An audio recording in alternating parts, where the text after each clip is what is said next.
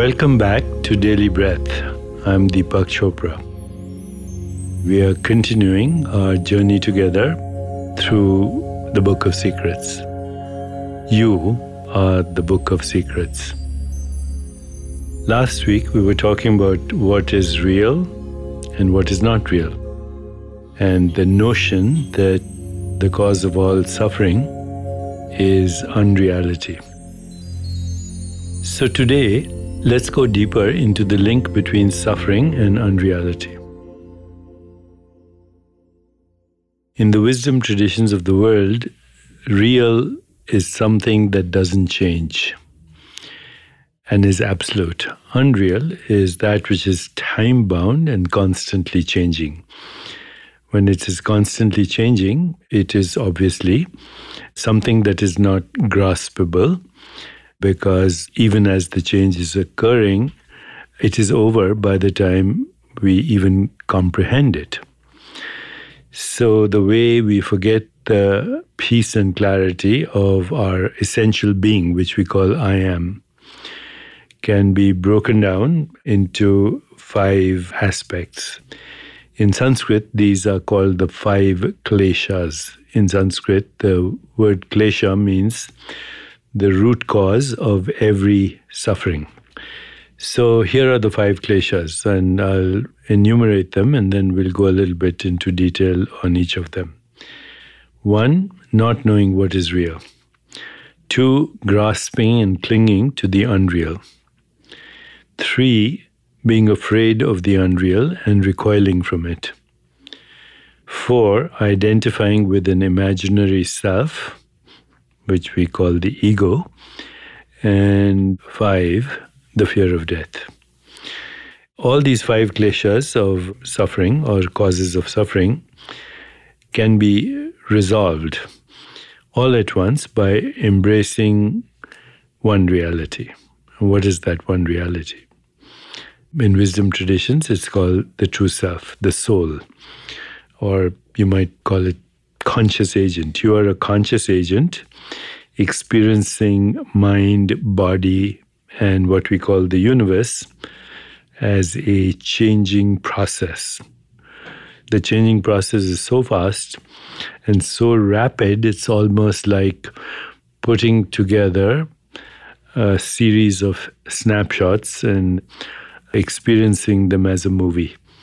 You know, take um, all your selfies from the last 10 years and do what is called time lapse, suddenly it's a movie. And that's what we're doing with our perceptual experiences every moment. We confuse the real with the unreal. The unreal is the changing snapshots of experience. They include everything from perceptions to sounds to taste to smells to textures to thoughts to feeling to emotion to images. Now, just from your own experience, try to hold on an, to an image in your mind, and you'll see it's impossible. Try to hold on to a thought. It's impossible. Try to hold on to exactly what you're looking at right now. It's impossible. Your eyes will move here and there, and you will be taking different snapshots of perceptual experience. No experience is graspable because no experience is real. By that I mean the experience is over before you even know you have it. In other words, by the time you hear my words, they don't exist. So my words, unless you're you have them embedded in a link, so that's different, but that's just the record of my words. The actual words that you're hearing right now, they're over. So, in other words, all experience is ungraspable and therefore unreal. And therefore, clinging and grasping it is totally futile. The third klesha is being afraid of the unreal and recoiling from it. You know, we have catastrophes. The house burns down, you lose your job. Um, money is always a problem, no matter how much you have.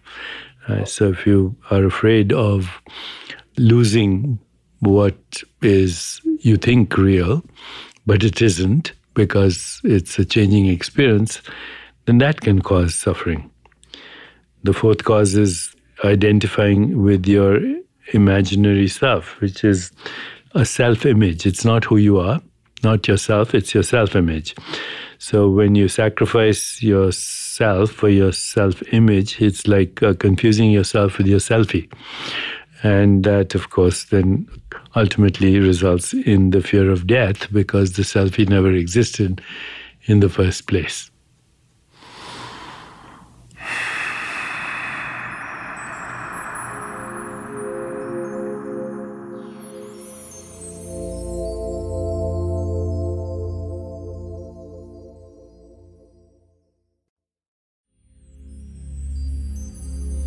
So now that you understand these five kleshas, the way to go beyond suffering is to get in touch with the true self, which is always there, in which even that which we call a person is a changing experience. You're not a person, you're the awareness in which the person is a changing experience. I know that sounds far out. Hang in there, and we'll get ultimately closer to truth.